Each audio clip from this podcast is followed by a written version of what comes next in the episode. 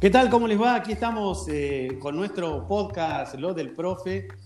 Eh, no sé si se escucha bien, estamos grabándolo en estos momentos. Eh, bueno, una novedad porque estoy con Agustín, que es parte también del canal de YouTube, Lo del Profe. Ese ruido creo que pertenece justamente a, a su conexión. Y bueno, vamos a ver cómo nos va con esta grabación. es nuestro nuevo podcast, Lo del Profe. Eh, y voy a ver si Agustín está conectado conmigo ahora y lo saludo. ¿Cómo te va, Agustín? ¿Cómo le va, profe? Este, es un honor estar acá presente en esta aplicación Anchor para grabar eh, los podcasts. Así que bueno, vamos a ver cómo sale. Hasta ahora creo que está saliendo bastante, bastante bien. Ya después les vamos a contar a la gente de qué se trata en profundidad. Así es, bueno, eh, es la primera vez que hacemos el podcast con, digamos, parte del equipo porque los otros los grabé yo solo.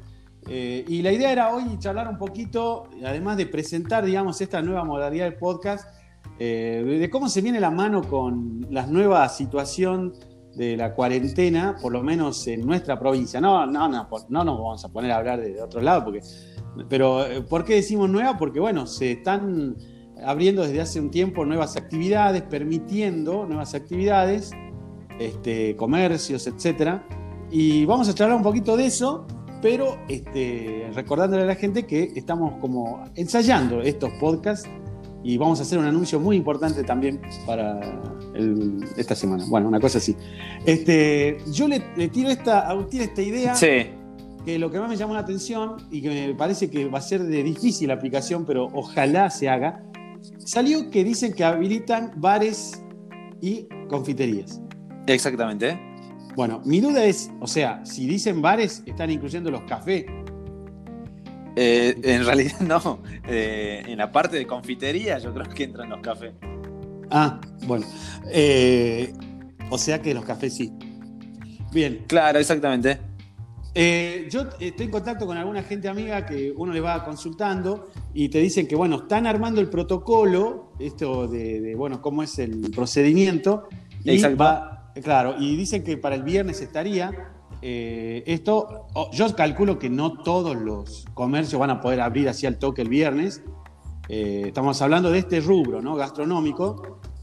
Pero. Eh, sí, yo tengo entendido que el procedimiento es el siguiente. O sea, ya le, pidieron la, autorización a nivel nacional, le aprobaron la excepción, digamos, al rubro de bares y confiterías eh, ya aprobado el rubro, ahora solo resta eh, que eh, bueno, cada bar y cada confitería presente el protocolo de seguridad y prevención ah, ante el coronavirus, obviamente, y ya depende del organismo de control que, tiene la provincia de Salta de aprobar o no cada este, protocolo de seguridad y prevención. Entonces, cada negocio teniendo en cuenta su capacidad, teniendo en cuenta su, rubro también, porque es muy distinto un bar, un restaurante, una confitería. Entonces ellos presentan, eh, bueno, el distanciamiento, eh, las medidas de higiene y ese tipo de cuestiones. Y, eh, bueno, y ahí seguramente ya dependerá del organismo este de control de aprobarlo o no. Y, y, bueno, también tenemos que tener en cuenta que no todos los bares y no todas las confiterías eh, bueno, están esperando o estuvieron esperando este momento, sino que se fueron reinventando. Es más, de hecho, algunos bares lamentablemente terminaron cerrando. Así que yo creo de que no va a ser eh, tan masiva, digamos, la apertura o reapertura de, bares y confiterías, sino que va a ser, eh, no sé si limitada, pero sufrida, digamos, de alguna manera. Estaba leyendo ahí también de que el horario que ponen es hasta las 20 horas. Entonces, faltaría saber eh, desde qué hora van a estar abiertos. Yo estimo que desde mínimamente las 5 de la tarde para tener por lo menos 3 horas de, atención al público, digamos. No sé, la verdad. Eh, ¿Usted cuánto se demora en tomarse una birra, profe? Bueno, en circunstancias normales, eh, o sea, antes de la pandemia, una hora y cuarto. Pero hablando en serio. No, yo pienso que depende un poquito. Otra cosa que me, parece que no dijiste, pero que también va a ser un lío, es pongamos, va, vamos nosotros, el equipo de, lo del profe, a tomar una cerveza. Somos cinco. Sí. Sí. obviamente hay lugares que no podés, desde antes de la pandemia, cinco personas, porque bueno, eran, hay lugares chicos a los que vamos nosotros. Sí. y otros un poquito más grandes. Pero ah, debe haber una limitación también en cuanto a la cantidad de personas por mesa. Y sí, obviamente. Claro. Y además va. ah, acá está, sí. Eh, tiene que haber un distanciamiento, digamos, entre, entre las personas. Tengo entendido también de que todas las personas tienen que estar con barbijo, solamente se lo pueden sacar a la hora de comer algo o de beber, obviamente, porque si no, no hay forma de hacerlo. Eh, pero una vez eh, terminado, digamos, el producto, eh, se tiene que poner automáticamente. De hecho, si se van al baño, también se tiene que poner el barbijo. Va a ser un, un quilombito, un quilombito más o menos. Sí. Y además, teniendo en cuenta de que, bueno, antes del coronavirus se había implementado en ciertos bares de nuestra ciudad esta mesa comunitaria, ¿no? Que eran como barras ah, gigantes donde uno se sentaba con, otras personas, no importaba si iban juntos, podía ir solo y hacerte de amigo. Creo que la idea era esa justamente en estos tablones, digamos, que había, eh, de, sentarte, de interactuar ahí con alguien que no conocía, obviamente, de compartir una mesa. Y, y bueno, ahora creo que se va a tener que reinventar todo nuevamente de hecho, en algunos lugares seguramente va a haber que reservar alguna mesa para ir. Va a ser un despelote bastante, bastante importante. Es por eso de que recién a partir del viernes se va a empezar a implementar. Tienen un día, un poco más de dos días para, hacerlo bien, estructurarlo. Y yo creo que depende de cada lugar eh, de, de, hacer el protocolo, digamos, porque no es lo mismo un Patagonia que vino hace poco, que es gigantesco, a, este, a Masi, digamos que no, si bien es grande en trayectoria, pero el, edificio, digamos, no es, no es tanto. O bar de fueguitos. O bar de fueguitos, claro, totalmente. Un Barney Gómez, que no, no son bares este, multitudinarios, ¿no? Digamos, se tienen dos, tres salones y ya estaría lleno. No sé cuánto es la capacidad por salón, porque uno dice salón y se imagina, obviamente, un salón de fiesta y ese tipo de cosas. Pero eh, bueno, en Bar de Fueguito, en Barney Gómez, que es un salón, es una pieza, son habitaciones, digamos. Entonces, antes sí podías meterte ahí con varias personas, no pasaba absolutamente nada, pero ahora eh, estaba, complicada la cuestión. Eh, yo estoy leyendo la fuente de la Gaceta y dice: para que los bares. Gran página, ¿no? Sí, sí, conocemos gente ahí.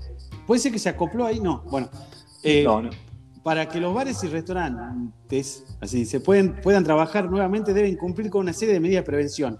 Entre ellas, eh, eh, estoy leyendo tal cual, el cabello recogido, uñas cortas y limpias, la ausencia de relojes y joyas y otros accesorios, esto es lo más importante, en el personal. Yo me asusté ah. porque digo, claro, Claro, yo también, digo, tengo un reloj pulsera, ¿qué hago? Tengo las uñas largas, ¿qué hago? No me voy a cortar las uñas. Estaría, ¿no? Que está entrando allí todo entusiasmado, conseguiste turno y te dice, señor la uña. Señor las uñas. Bueno, mi madre me contaba que en algún tiempo de la historia argentina, ella iba a la escuela y la, celadora, que es fuerte la palabra, eh, le controlaba las uñas antes de entrar. Y si, si estaban sucias, si estaban limpias. Bien, bien, sí, recuerdo algo de eso. Este, bueno, espero que no vuelva a ese control, digamos, a un lugar. Aunque hubo lugares acá, birrerías, que no dejaron entrar gente. Conozco gente que no, no pudo entrar porque estaba de Bermudas y gorro. Eh, lo bien que hicieron, si eh, en ese lugar. Lo mal que hicieron. Eh, es que conozco el caso, por eso, no, muy mal lo hicieron. pero en ese caso, bueno, no, bueno, después está todo. siempre hay excepciones. Claro, siempre hay excepción, sí, sí. Bueno, esta es una de las cosas que están pasando. Y la otra más relacionada con, bueno, con lo que tratamos de difundir nosotros, eh, que es el tema de la gente que vende figuras de colección, que vende videojuegos, que está toda esa movida. Eh, bueno, vamos a decir que, bueno, de, algún modo se fueron acomodando un poquito eh, con los horarios que son como cualquier comercio. Y a mí me, gusta esta idea, no sé qué opina usted. A ver. Que es el tema, para mí, que hacer una especie de horario corrido y que sea, qué sé yo, de, paso nos levantamos más, más tarde, este, algunos. Lo que quieran ir más temprano lo hacen, pero bueno, lo digo medio en serio, medio en broma, pero porque te dicen, no, pero hay inconvenientes. Bueno, el asunto del horario de correo sería onda 9 de la mañana. No, no hay forma. Bueno, 10 entonces. No, no. Y si acá abren eh, horario cortado, abren a las 10 de la mañana. Bueno. No, yo digo, a ver. No, 12. 12 del mediodía. No, no, pero yo pienso que tiene que ser antes.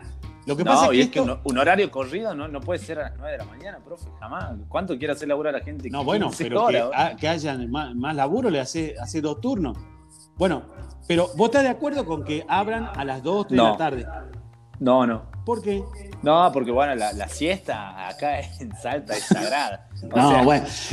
no, es que viene el frío, profe. O sea, uno no puede eh, tratar de cambiar la cultura salteña de un día para el otro, digamos. O sea, estamos acostumbrados a comer un guiso, llenarnos la panza y tirarnos una siesta de 2, 3 horas, levantarnos a 5 de la tarde, bañar. ¿Qué? Usted está acostumbrado a comer y tirar. No, hay mucha gente. Hay mucha muy gente fuerte que hace la expresión esa. ¿eh? No, hay, hay, mucha gente que eh, termina de comer, sobremesa un ratito, conversa dos cosas, empieza a bostezar. Dice, che, me voy a tirar un ratito. Y ese ratito ya todos lo conocemos más con este frío. Y después de comer un guiso que dura mínimamente hasta las 6 de la tarde.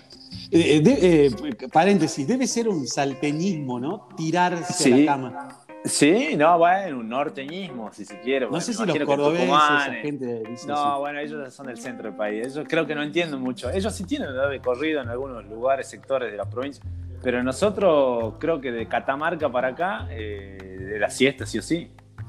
Bueno, eh, en verano puede ser. No digo nada. Eh, porque Midera que. No, igual, igual creo que está. Sí, no, igual creo que está bueno hacerlo por esta situación, digamos, de que hay mucha gente que no puede estar saliendo y, yendo a la mañana y yendo a la tarde dos veces en el día. Quizá hay mucha gente que eh, sale de trabajar y ahí aprovecha para comprar algo y ya vuelve a su casa a cumplir con la cuarentena, digamos. Entonces, en ese sentido está bueno porque, por ejemplo, eh, yo, un obrero, que salgo a la una de la tarde. ¿Yo un qué? Perdón. Un obrero, un laburador. Ah. Entonces yo salgo, supongamos, entro a la mañana, salgo a la una de la tarde y, si no hay horario de corrida está todo cerrado. Y a la tarde no trabajo y tendría que salir a la tarde a buscar algo, por ejemplo, no sé, un libro.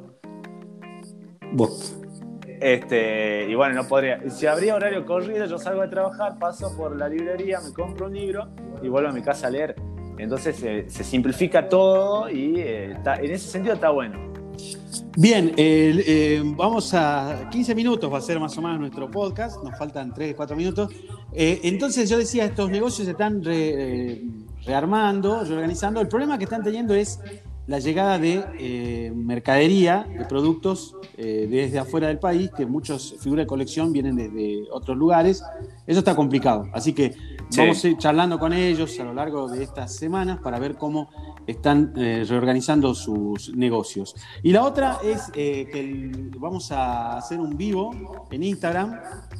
Eh, no quiero decir que toda la semana un vivo, porque somos muy incumplidos, pero este viernes, ¿sería? Sí. sí, viernes. bueno, el viernes vamos a hacer un vivo tipo 20 horas. y vamos a. ¿De qué va a hablar? No, no, eh, eso quiere decir que el horario habría que definirlo, ya que eh, justamente este viernes es la apertura, digamos, de los bares. Tienes eh, razón. Entonces habría que definir bien el horario, porque entiendo que mucha gente va a ir a, obviamente, gozar de este beneficio nuevo, entre comillas, nuevo, obviamente, que, que, volvemos a tener, digamos, como sociedad, este modelo de recreación, digamos entonces habría que ver quizás 22 horas ya para que la gente haya vuelto de esos lugares. Ah, bien, bien. Eh, porque si lo hacemos a la hora que, todavía están abiertos, no, no va a haber nadie, básicamente. Es como hacer un, vivo cuando estés jugando Boca River en la final de la Libertadores. O Boca Racing, Independiente o Juventud Central. ¿Le gustó? Bueno. Sí, bueno. Bueno, sí, se me acaba de ocurrir un tema. Eh, para el próximo podcast, eh, eh, aunque no tiene nada que ver con lo que difundimos en el canal, dedicarle cinco minutos al fútbol salteño. Sí, totalmente. Bien, o ¿Qué, qué peligro, qué peligro el fútbol salteño. Sí, está, muy feo.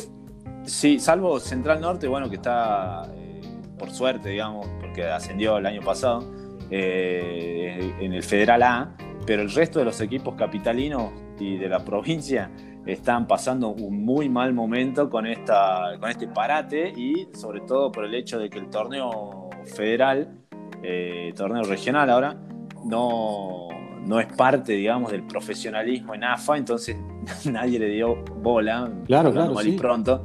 Entonces, bueno, están ahí, muchos clubes ya se dieron de baja en caso de que continúen hay muchas zonas. Recordemos, estamos jugándose la segunda fase para ascender Así que hay muchos equipos que ya se dieron a equipos clasificados que lamentablemente ya dijeron de que no van a, en caso de que se reanude el torneo, no, no lo van a continuar por el falta de presupuesto, porque no pudieron mantener jugadores, no pudieron mantener el plantel.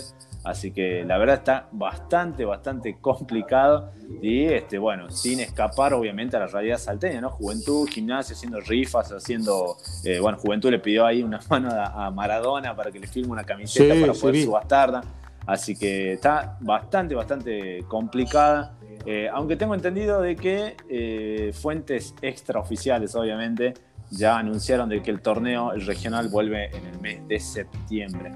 Bien, uno, eh, vamos a ir cerrando y vamos a cerrar con ese mes.